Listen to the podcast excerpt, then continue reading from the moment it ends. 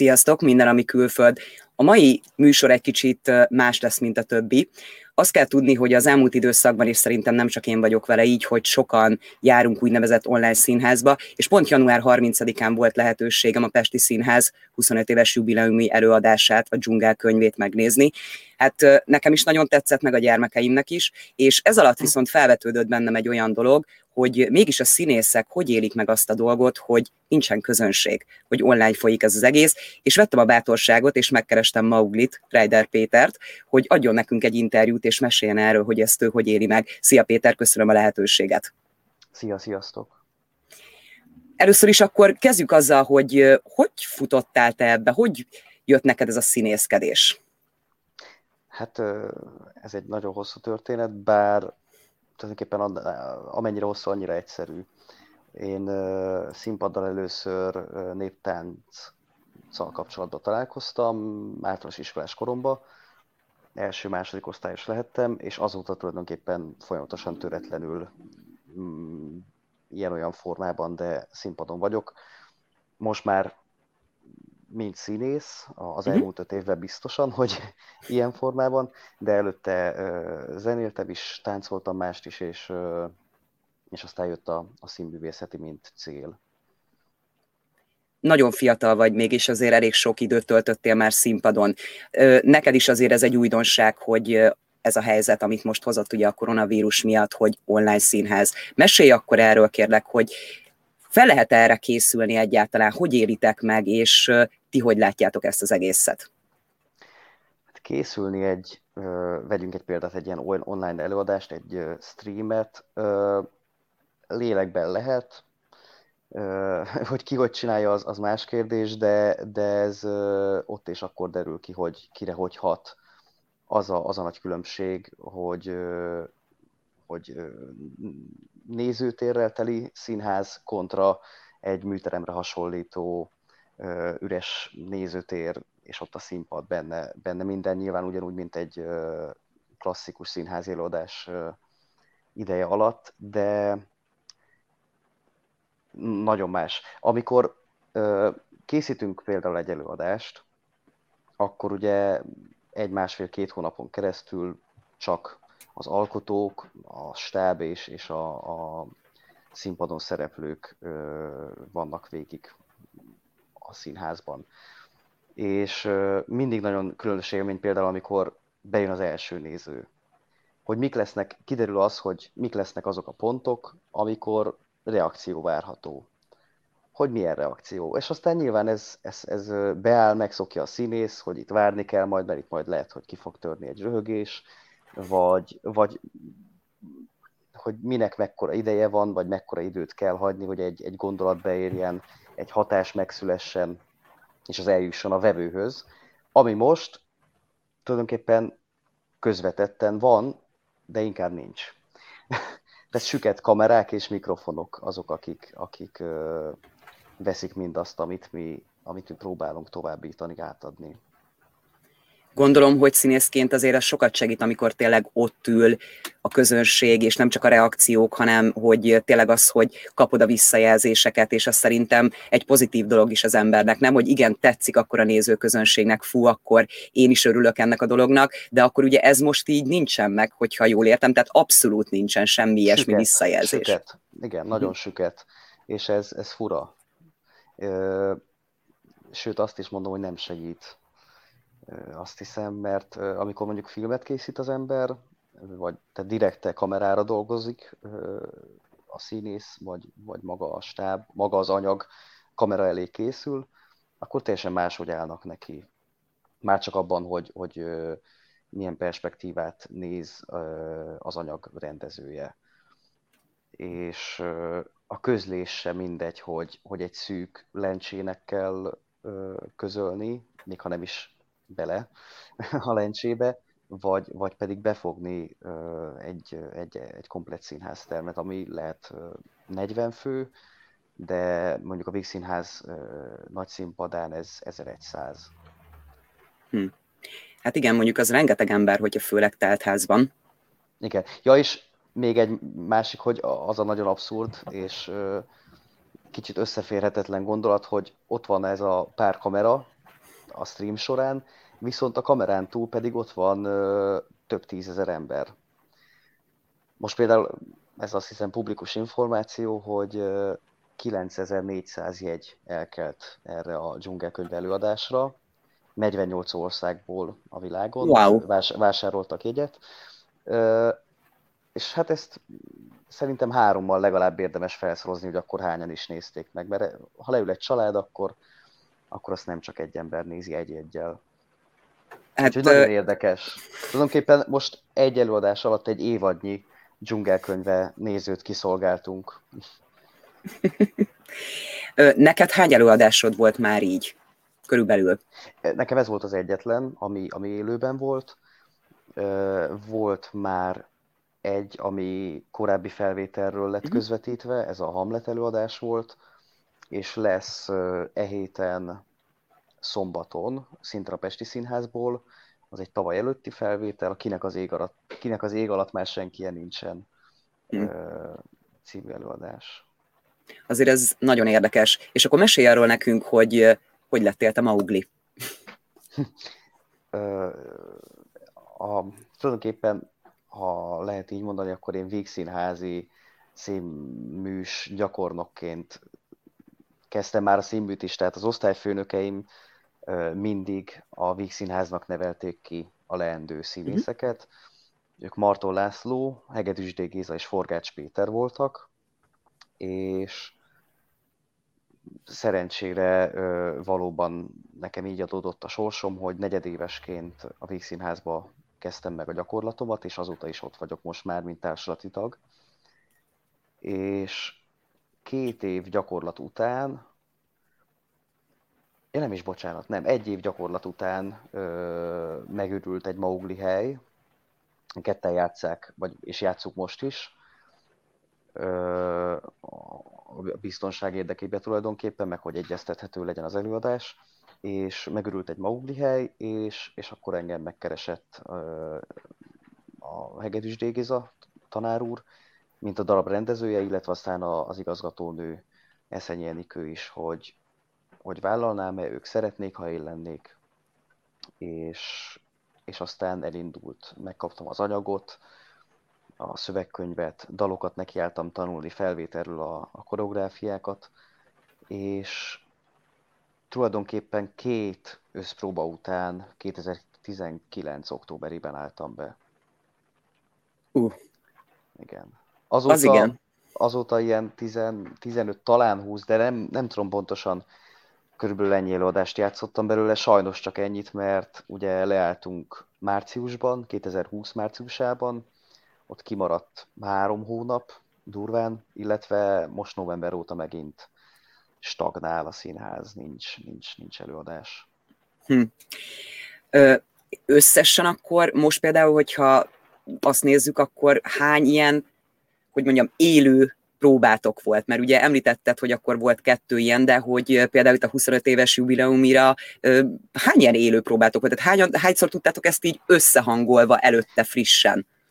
Háromszor. Volt egyszer egy, egy abszolút ö, emlékpróba, ö, még január közepén, addigra ugye már két hónap kihagyás után voltunk körülbelül hát az, az újra az ismerkedés volt, hogy jé, ez a színpad, itt vannak lámpák, utcáról beszöktek a színészek, és, és aztán a stream előtt két nappal volt egy ö, inkább technikai próba, ahol át lettek állítva dolgok a kamerák ö, miatt, vagy inkább a kamerák érdekében.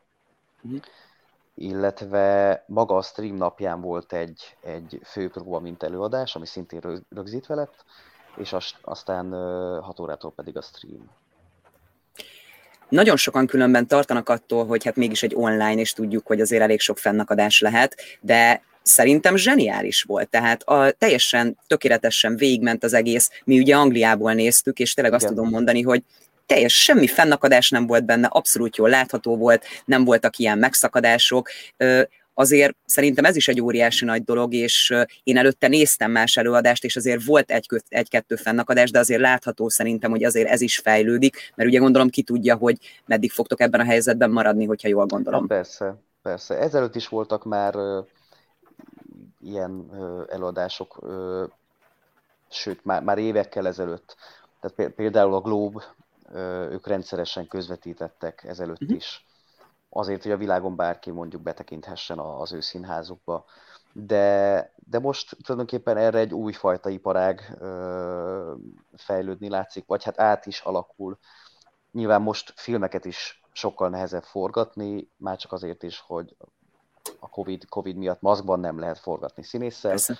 akkor a színészt, legalább a színészt tesztelni kell. Ott, ha valaki kiesik, akkor pótolni, vagy csúszik az egész, tehát az is nagyon zötyög, de így mondjuk azok a filmes emberek, akik, akik a háttérben dolgoznak, lehet, hogy most pont a, a színházban kapnak munkát ennek kapcsán. Mennyire csökkent le a munka? Nagyon. A leg, leg, leg, legjobban hiányzó dolog az a minden esti játék. Tehát az, hogy hát legalább minden második este játszon az ember, az, az, az hiányzik, és ezzel együtt a rutin ö, kezd kifolyni az ember kezéből. És akkor nyilván érdemes kondícióban tartani a testet, fizikálisan is, tehát egy, egy effektív erőléti kondi is ö, hiányzik.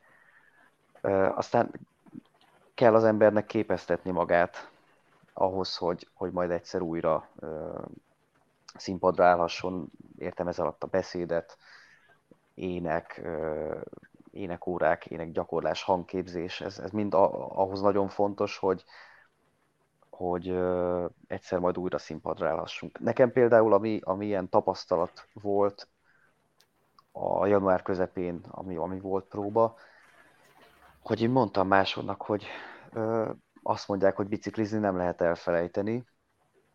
Ez igaz, de nem úgy fog biciklizni az ember, amikor 20 év után felül újra a nyerekbe, mint, mint előtte, amikor minden nap biciklizett. És, és ezt a rutint visszaszerezni nagyon nehéz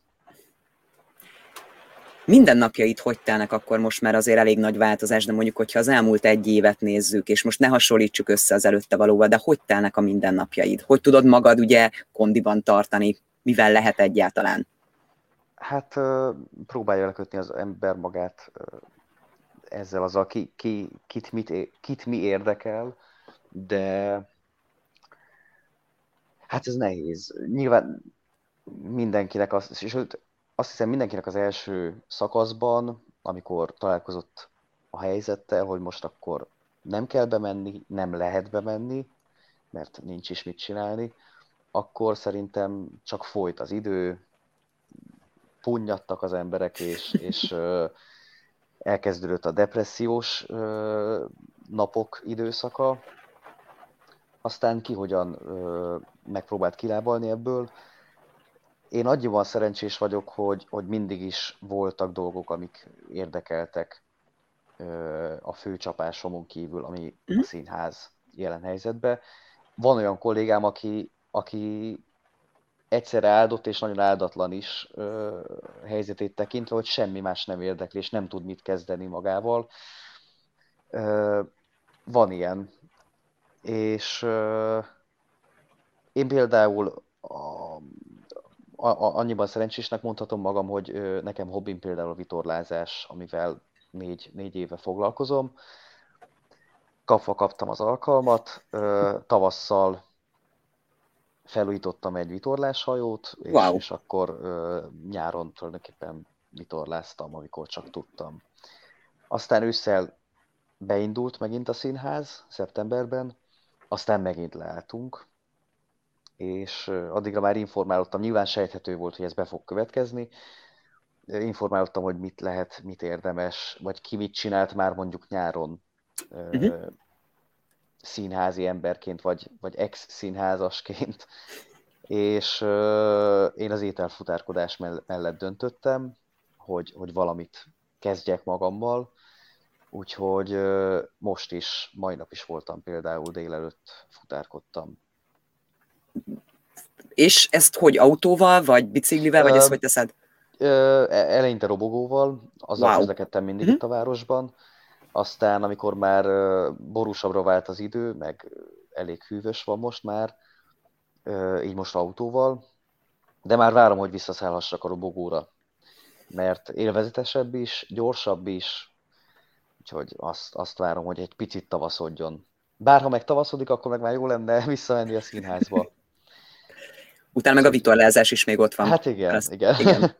Igen. Jön a jó idő. Igen, ezt akartam pont kérdezni, hogy a vitorlázás, de hát ugye most ez nem kedvez ennek az idő, úgyhogy... Nem, hát igen, mondjuk...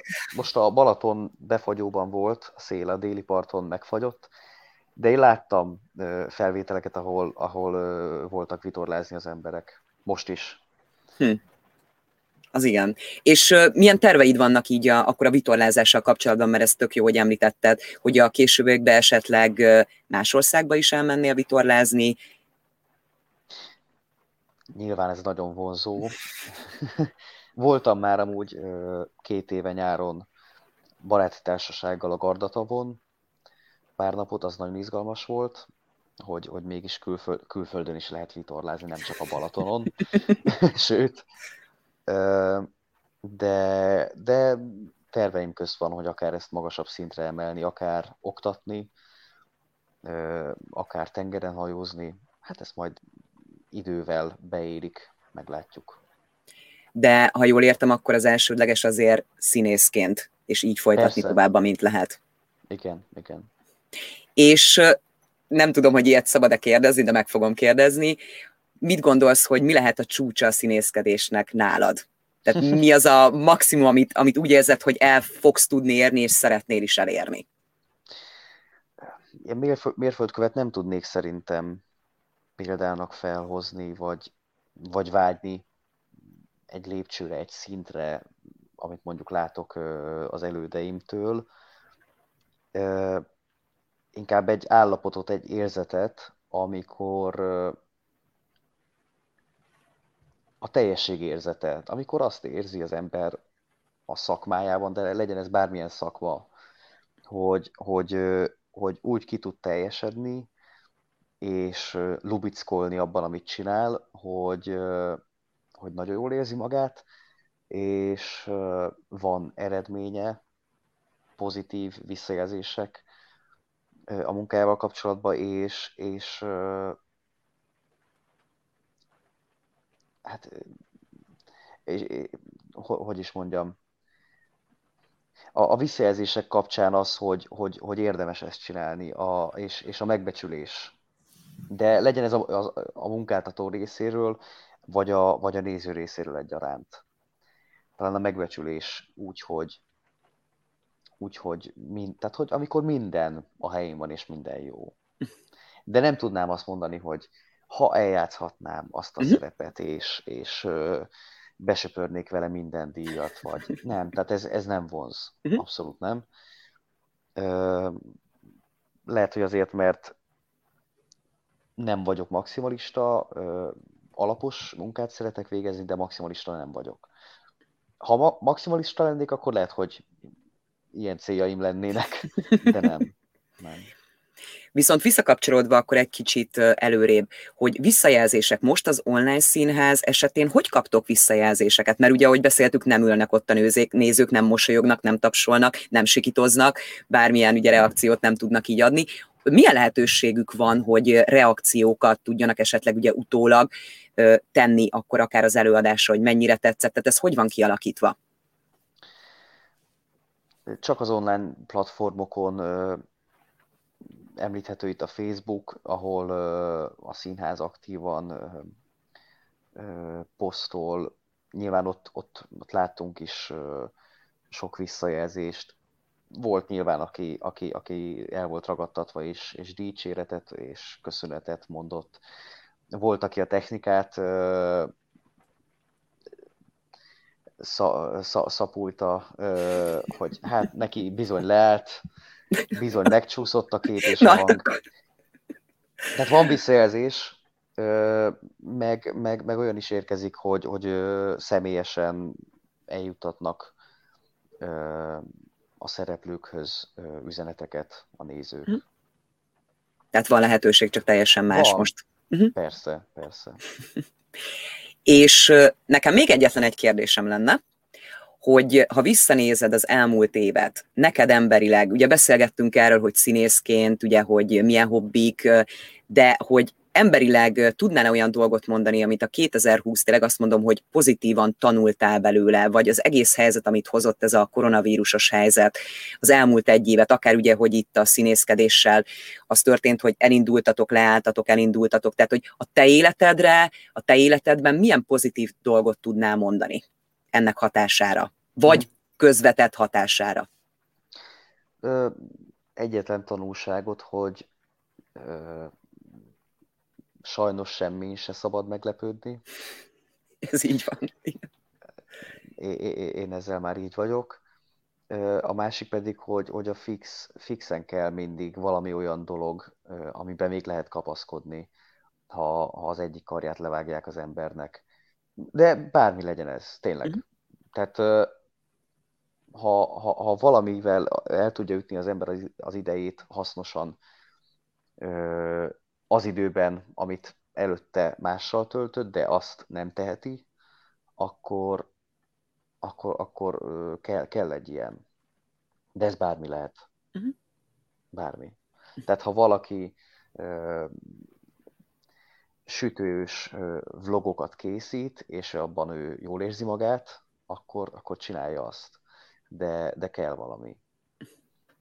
Mert különben önmarcangolásba kezd az ember.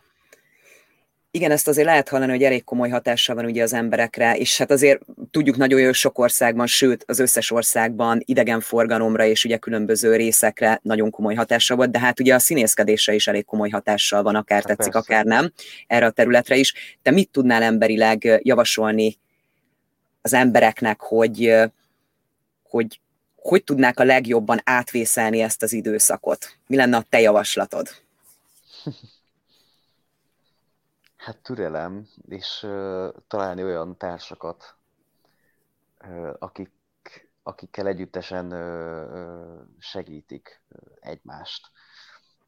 És, és az szerintem működni fog. A, a, a, inkább azt mondom, hogy ami biztos, hogy rossz döntés, az, ha, az, ha valaki egyedül magá, nem is a magába fordulva, de ezt, ezt inkább társaság, vagy társ, társasan lehet túlélni. Nyilván nem a tízfős házi bulik időszaka ez most sajnos, még ha vannak is házi bulik, de, de olyan partnereket találni, barátokat, akik, akik, akik ebbe segítenek, és ez kölcsönösen működni fog. Én nagyon szépen köszönöm a beszélgetést, és köszönöm, hogy volt lehetőségem akkor megkérdezni ezeket a dolgokat, és én további szép estét kívánok akkor neked. Köszönöm szépen én is. Köszönöm. Köszi. Szia, szia. Szia. szia.